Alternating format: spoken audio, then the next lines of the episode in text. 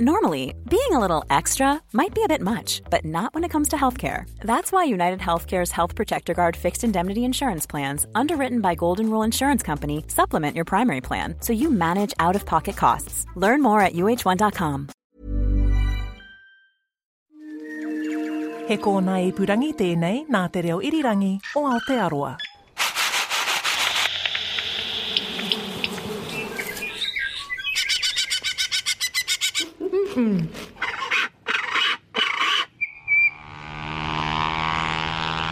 I like our changing world. Ngā mihi nui, ko Alison Ballance tēnei. It's great to be back with another episode of Our Changing World. Tonight's going to be a little different as it's going to be all podcast for all the show. Later on, we'll have more of the avian banquet that is the Kakapo Files podcast. But first up, last week I launched another very different podcast, Elemental. Elemental is essentially a year long 150th birthday party for the periodic table of elements. I suspect you're all very well aware that it's the international year of the periodic table, and Professor Allan Blackman from the Auckland University of Technology and I decided that, along with Brian Crump on Friday nights, we would celebrate. In Elemental, we're tackling the chemical elements alphabetically. And tonight I thought I'd share with you a couple of the first episodes which cover rather obscure elements whose names start with A. But first, a quick intro into how clever the Russian chemist Dmitry Mendeleev was when he came up with the periodic table.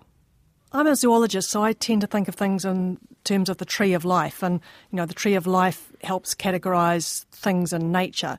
So in a sense, the periodic table is to chemistry what the tree of life is to nature, isn't it? But when Mendeleev was putting it together, did he have a complete jigsaw puzzle? Did he have all of those 118 pieces and he could go, okay, now I just have to arrange them to make the picture? Oh, no, not, not even close. And I guess that was part of the great genius of Mendeleev, is that he was sort of working with an incomplete deck, if you will. At the time that he published the periodic table, just over 60 elements were known. And he's got these chemical elements and he's trying to make sense of them. He's trying to put them in some sort of order. And he eventually sort of puts them in orders that relate to their chemical reactivity, how similar they react to each other. And he found that sort of groups of three elements would sort of tend to behave very, very similarly. So he, he grouped them together. And eventually he sort of figured out that if he did this for a whole lot of elements, he would end up with his version of the periodic table, which compared to our ones today is, is woefully incomplete, I guess. So he left gaps, but we have filled those gaps in, and was he right with those gaps? Yes, he was. And again, the, the absolute genius of the man, he recognized that not all of the elements had yet been discovered. And the way he did it was that he figured that there were going to be gaps in his periodic table where unknown elements should be. And so he said, right, well, I'm going to leave a gap here because I realize that this element hasn't yet been discovered. It will be one day. And what he could do from his version of the periodic table was to make remarkably accurate predictions as to the properties of these unknown elements. And this, this was really quite extraordinary. The first chemical element, alphabetically speaking, was one of those missing elements, actinium. It's got a symbol AC atomic number 89, which then puts it down towards the bottom of the periodic table. I've never actually heard of it, but I gather that this is going to be a story of an element that actually owes its existence to other elements. Yes, indeed. It's to do with the fact that this element is a radioactive element, and so it's being continually formed and it continually disappears at the same time. Ooh, I look forward to hearing more about that. So, actinium, that's a bit of a strange name. How did it get its name, and what does it mean? So, like many elements on the periodic table, it derives from Greek, and this is the Greek word actus, which means a beam or a ray. And when was it discovered? This was 1899, and it was discovered by a French guy by the name of André Louis Debierne. Ah, très bien. and he was lucky enough to be a co worker of two very, very famous chemists, Pierre and Marie Curie. And they were famous for isolating two elements that we're going to be talking about later on polonium and radium. They sifted through a ton of a material called pitchblende, and from that they isolated milligrams of both polonium and radium. Debierne did a very similar thing. He used the same material, the pitchblende, and went through the whole rigmarole himself. And from that, he ended up again isolating milligrams of this new element, which was called actinium, for the fact that it gave off rays and was radioactive. So, this idea that it's being formed and continually disappearing, tell me a bit more about that. You know, what sort of time frame is that happening over? In order to understand this, we need to introduce a couple of concepts. Firstly, a thing called half life. Then, What's a half life then? the time that it takes for half of a radioactive sample to disappear. And then in the next half life, another half of the remainder will disappear, etc., etc., etc., until after around about 10 or so half lives, pretty much all of the particular radioactive sample will have disappeared. So some elements have very, very long half lives, things like uranium, millions of years. Some elements have very, very short half lives of literally seconds or even parts of seconds. Actinium is sort of uh, what we would call a short half life. The longest lived isotope of actinium has got a half life of 21 years. What's an isotope? Isotopes are atoms that have got the same number of protons in their nucleus but different numbers of neutrons in their nucleus. So they're like different flavours of it. Yeah, indeed. Yeah, you may have heard of radioactive dating, for example, which we will talk about. That involves an isotope of uh, carbon, carbon 14, which has got two more neutrons in the nucleus than uh, the normal carbon 12 isotope. Now, I'm just wondering if, if we've got something that's constantly disappearing over 21 years, then there's only half as much, and then there's half as much again. So Yes. that's that disappearing act of it. Does this mean that it actually isn't very common? Yes, it does. It is formed from the decay of heavier elements, so either uranium or thorium, and those elements are relatively long lived. They've got very long half lives. They undergo decay very, very slowly, and then they form actinium, and then actinium decays very, very quickly. That means that in terms of uh, its overall abundance on planet Earth, it's around about 5 or 6 by 10 to the minus 10 parts per million, which is an absolutely tiny, tiny, tiny amount. So does it have any practical uses for us at all? Well, the fact that all of its isotopes are radioactive really does limit its use. However, it has got potential for use in cancer therapy. If we could target that radioactivity perhaps to cancerous human cells or to tumours, then we could use radioactivity for good. We have a branch of medicine called nuclear medicine, which is solely involved with this sort of stuff. And there's one isotope of actinium that has a potential anyway to be used in a thing called targeted alpha particle therapy, or TAT for short. And what they do is to take the radioactive isotope and, and encapsulate it in a nanoparticle, which, as the name suggests, is really, really, really, really small. And this nanoparticle is chemically inert, so it's not harmful to the body.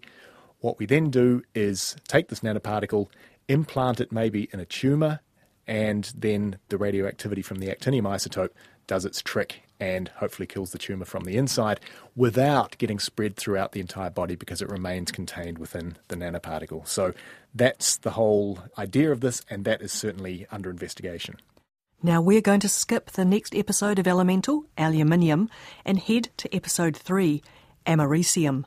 It's another radioactive one, which Mendeleev would have had no idea about.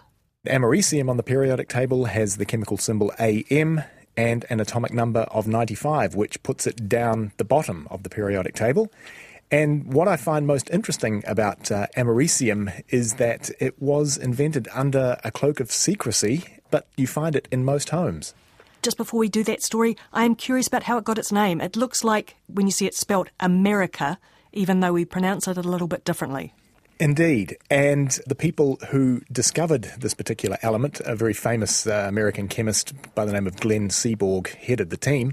He looked at where it would naturally fit in the periodic table, and the element directly above that is an element called europium, which we will come across, obviously named after Europe, and so they decided to name this one after America, so hence americium. So it was just a bit of naming one upmanship. That's excellent. So it's radioactive. That's like actinium, which we heard from in episode one. Indeed. And this, in fact, is the first synthetic element that we will have hit in our journey across the periodic table, alphabetically anyway, which means it's manufactured in the laboratory, that it doesn't occur naturally. And the way that they make it is they take another element, plutonium, and they bombard that with high energy particles and some stick. and you end up with uh, atoms of americium as a result of that. This history about it, the fact that it's a synthetic element that it was made in the lab, is that to do with its wartime history? So, yes, this came out as an unexpected result of the Manhattan Project. And the Manhattan Project was the Allied effort to develop the atomic bomb, which was dropped on Japan at the end of the war. And in fact, it was discovered in 1944, but it wasn't allowed to be announced until 1947, which was after the war, again, due to all of the secrecy and not wanting the Russians to get in on this and all of the Cold War stuff.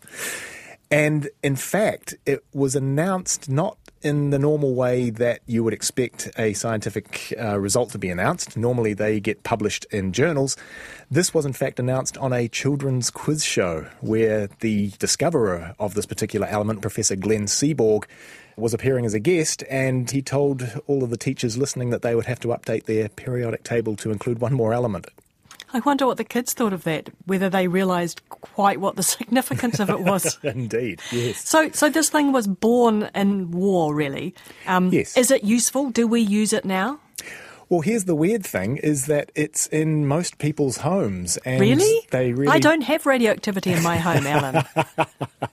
yes, is New Zealand really nuclear free? And the answer to that is no. If you have a look on many smoke alarms, you will see a little radioactive symbol on them.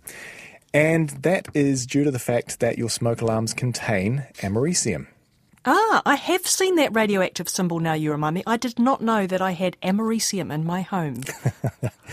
so, the way that this works, these smoke detectors, is that americium, we've said that this is radioactive, and anything that's radioactive gives off high energy particles. Now, we're only talking a tiny, tiny, tiny amount before everybody gets scared that they've got radioactivity in their home.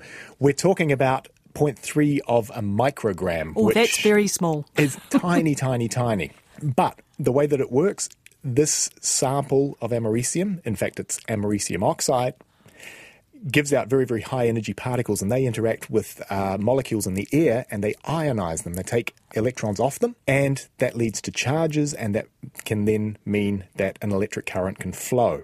Now, if you've got smoke in there as well, then that stops these alpha particles interacting so much with the molecules in the air and ionizing them, and it means that any electric current is a lot less in the presence of little particles of soot, smoke, etc., etc. And that's what sets the alarm off. Indeed, and that's why they call them ionization alarms. Ah, yeah, that all makes sense. Thank you. and uh, by the way, for an interesting fact about americium, they are considering using this as a replacement for very, very, very highly toxic plutonium in spacecraft batteries. Obviously, if you have a bit of an accident when uh, spacecraft's taking off, you don't want plutonium spread all over the uh, atmosphere. Americium is not quite so nasty as plutonium is. I wonder if they have smoke alarms in spaceships. Thanks very much, Allan. That's Professor Allan Blackman from the Auckland University of Technology, and he's my co host on the RNZ podcast, Elemental. You can find it at rnz.co.nz slash chemistry or subscribe wherever you get your podcasts. Now, of course, Brian Crump from Nights on RNZ is having a very chemical year as well. Listen out each Friday night to his chemistry inspired Sonic Tonic and Element of the Week. Kei whakaronga mai koe ki tō tātou au hori hori. Hei hōtaka e pānaki a Papa Tuanuku, Tangaroa, me rangi nui. I'm Alison Ballance and this is Our Changing World on RNZ. Now, tonight's excerpt from the Kakapo Files podcast is from episode 11 Island Rangers.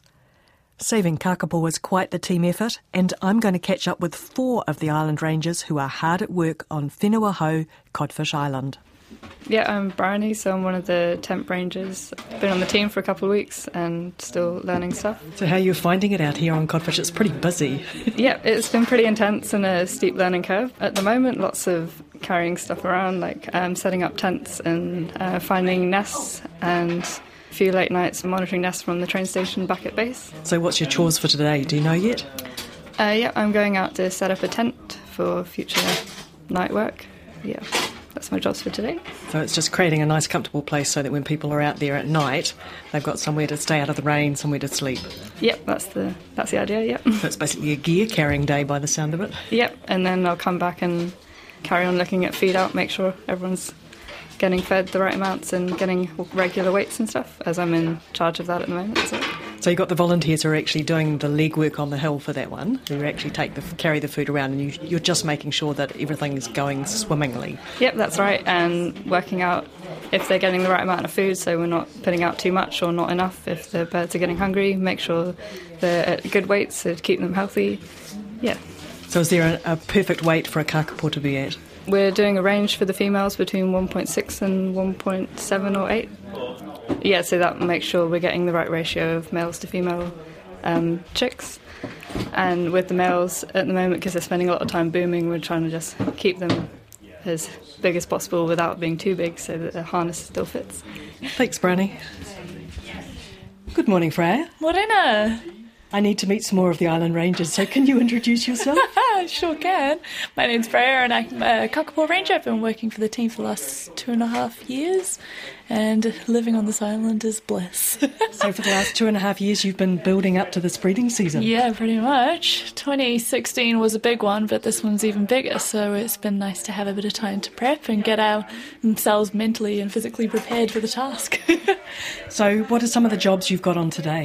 Well, today I am acting as what we call camp mum. So I'm arranging all the flights that get to the island, all the food, and it, everything that basically needs to be here for us to function. So at the moment, I've just found out I've ordered 168 kgs of food to supply and basically help everyone get through the amount of work we've got to do. so when's that food arriving? Today. So we're going to have to get our arms in and get carrying up the beach. So that'll be fun. Now tell me how people and food arrive on this island. So today we have food and people arriving on a fixed wing plane. It carries about four people.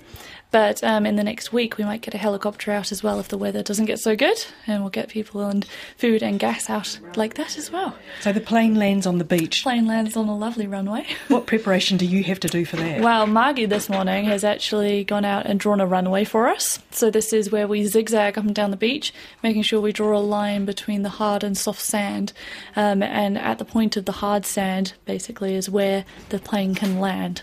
We also report in all of the weather conditions, and today is stunning. No wind, beautiful blue skies. There are no white caps, so it's less than 20 knots of wind. It's fantastic. So it's a good day at uh, International Airport.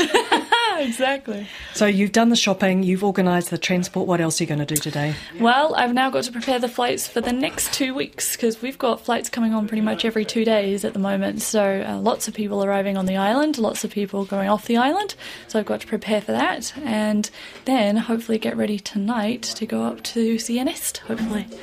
You were at a nest last night? I was at a nest last night. I was at Pounamu's nest. She's mated with Gulliver, which is very exciting. He's a Fiordland bird. Uh, but she decided to stay on the nest all night, so I'm going to hopefully go back tonight and have a bit more luck. So the purpose of your visit last night was to do what? So we don't know what she's got in her nest yet. So we're hoping to see what's in there. I'm hoping at least two eggs at the moment. She's been incubating for about seven days. And then we're going to candle those eggs and see whether they're fertile or not. And then if they are fertile, which we really, really hope they will be, we'll bring them back to the hut and get them incubating in some of those incubators and get them all ready to roll before they hatch. So when you go up at night to check on a nest, Talk me through what happens. What's the process? So when we usually get there, we have well, we have quite a setup at a nest. Um, we have a nest snark, which tells us whether the female is present or absent on a nest. Um, and we go to the tent site and we set up a camera so that we can see her and see whether she is on the nest. We then go to sleep, hoping that we get a good night's rest. So you got a tent there as we well. We got a tent there. it's a very flash tent site at Pounamu's as well, so it's very lovely. And then we wait and hope that the female will leave the nest. Then we have back at the hut a nest controller who is basically getting all this information back from the nest that tell us whether the female is present or absent. The nest controller then calls up us and tells us whether she's left the nest. And when she leaves the nest, we scuttle on down to the nest, and we're able to get in there, see see those eggs, and candle them, and then put them back, and hopefully get back to our tent site before the female even returns. And so she never knows we're there. So your days are quite, and your nights are quite varied. quite varied, yeah. You could definitely say that. It definitely keeps the job interesting. Excellent. Thank you very much. Nice no to meet you, Freya. I'm going to pop across the other side of the office now. I've got one more person to catch up with. Say hi to Marty for me. Can I get you to, to introduce yourself? Oh, kia ora, um, Alison. My name's Margie Grant. So I'm one of the um, rangers that has been brought on because of the advent of this anticipated huge breeding season. I was brought on in July with two other rangers, and I've got a year long to a year and a half long contract. So I've joined the team and been immersed in the madness of the culture here and the busyness and uh, finding my way through everything, which is hilarious, uh, exhausting, and fun. so, what are some of the jobs that you're responsible for? Well, everything. The good thing about the here working as a ranger is the enormous variety and the skills that you pick up. So today, um, at the moment, I'm just entering data that um, I've been out for the last few days, doing things like listening to the outputs on the birds' transmitters, which tells us a lot about their state of activity, which lets us know things like if they're nesting or they're not nesting and what they what state they might be in. So I've been entering those and other um, other data because data informs pretty much most of the all the primary decisions we make here. We I see a lot of people sitting at a lot of computers a lot of the time. Yes, it's like we've got some good people here who go around reminding us that we need to be entering data. so you've got some data entry to do. What yeah. else are you going to do today? Oh, let's first I've been out getting walking the beach, refueling the generator because that runs a lot of the time at the moment because we have um, because we've got incubators going. We run the generator a lot to keep up with the power demands and the power demands with so many people here. Taking stuff out for the plane. I'm the gear master at the moment, so there's a lot of gear going up the hill when we're finding nests. That means that we have to put a lot of technology out to um, for to support what we're observing at the nest and managing the eggs there and the birds. And also, um, as Freya said, there's some rather nice camps set up so that we can do that comfortably overnight and not have to sit out in the wet if it's raining to do that. So um, I help manage all that gear and also the repairs on it and deciding where it goes and how we move it around because uh, we don't have unlimited gear. So there's a nice little jiggle juggle going on between priorities at times. So those will be my main things today. Like Freya and the other rangers, I'm out in the field a lot day and night. But um, today, so far, I'm hiding away in here hoping to get a chance to do the data entry and do the gear, organise the gear stuff before I get grabbed for something outside. So, yeah. So, yeah. And talking to you. It's all part of the job. Yeah. I'll let you get back to data entry. Yeah, fantastic to talk to you. Thanks. So that was a typical morning with the Rangers on Whenua Hou.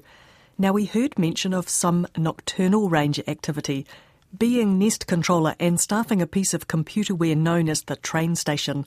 Let's find out more. knock, knock. I've come in to find out what you're doing. I am hunting for cables. You're hunting for cables, but that's not your real job for the night. Can I get you to introduce yourself? I'm Anton.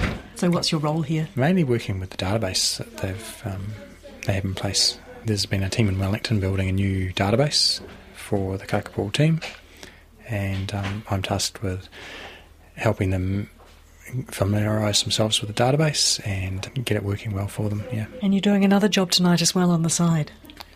Yes, I'm the Nest controller for the night, which means I basically pay attention to all the signals coming into the hut and watch for any activity at the nests and then contact people who are near the nests, potentially stealing eggs or checking up on those eggs. So I think Deirdre and Andrew are both up the hill tonight? Yep, so Andrew's doing a solo mission up the hill. Um, unfortunately, we can't get the signals from the nest he's at, so he's all alone. Um, and Deirdre is with two others, and we, we do have uh, the signals for her nest. So whose nest is she at? She's at Bella's nest. Yep. So I think the intention might be to take the last egg from, from Bella. So this job that you have is, is made possible because everything up in the hill is automated, isn't it? Yeah, it's hard to get everything connected um, on the island, uh, but um, when it does work, it works pretty well. Yep. So, what happens if a female kakapo, she's sitting on her nest, she decides to get off? We get notified that she's left her nest, and uh, if she's off for too long, we we can take action if required. So, is this a job that keeps you up all night? No, not really. So the system alerts us with a, a loud sort of alarm when bad things happen. So we can usually get some sleep. So females who are sitting on eggs up the hill still, you'll get notified. There we go. Right on cue, the doorbell rings. So what does that mean? That just means something's happened at one of the nests. So if we have a look, so a ding dong has gone at Bella's nest, and so that's the nest that Deirdre is at. So potentially the sensor will soon tell us that Bella has left her nest. Well, they were hoping that Bella might leave by about 10 o'clock, so yep. she's uh, spot on, seven minutes to 10. But if she's gone off, she'll have gone off what to feed. Yep, to feed, and then she'll want to come back eventually. So she might go off for you know half an hour or something. That that green means she's there, and those blue dots show her activity levels. So they're pretty low, generally speaking. But see her activity levels just popped up there, and the ding dong's gone off. So that sort of suggests there's activity. DD from base over. Hi Dee, uh, the ding dong at uh, Bella's nest went off a couple of minutes ago. She hasn't left her nest officially, but it might happen in a couple of minutes, and I'll let you know if the situation changes.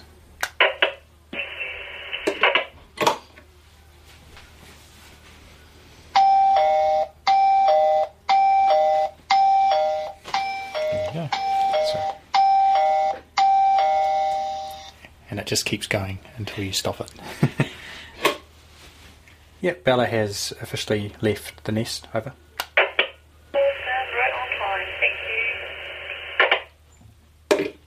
So Bella went off tonight, but Deirdre was up there last night and she didn't leave the nest. That's right. So Deirdre stayed in a bivy bag all night. Just in case. Yeah. So sometimes it doesn't work out so well. So Bella's eggs are infertile, is that right? Or are they fertile and they're being brought down here to incubate? Yep. So Bella's fertile. Yep. Okay, so that'll be coming down here and going into the incubator room. Yep. Mm-hmm. Mm-hmm. So Deirdre will be walking down the hill very carefully. Yes, hopefully. And a very big thanks to Anton and all the rangers from the Department of Conservation's Kakapo recovery team, including Bryony, Freya, and Margie.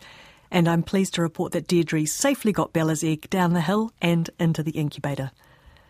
A quick update on numbers for you. More than 200 kakapo eggs have been laid so far on both Whenua Hou and Anchor Island. More than 40 chicks have hatched, and growing numbers of those are being fostered back to wild mums. There's still plenty of booming and mating going on on Whenua Hou, so there'll be more nests and eggs to come. That was an excerpt from episode 11 of the Kakapo Files, Island Rangers. You can find the full episode at rnz.co.nz slash kakapo. Or to make life simple, I am also posting all the episodes of both the Kakapo Files and Elemental on the Our Changing World podcast feeds and webpage, rnz.co.nz slash Our Changing World. A quick heads up that Sea Week, Kaupapa Moana, runs from the 2nd to the 10th of March. The theme is Tiakina or Tato Moana, care for our seas.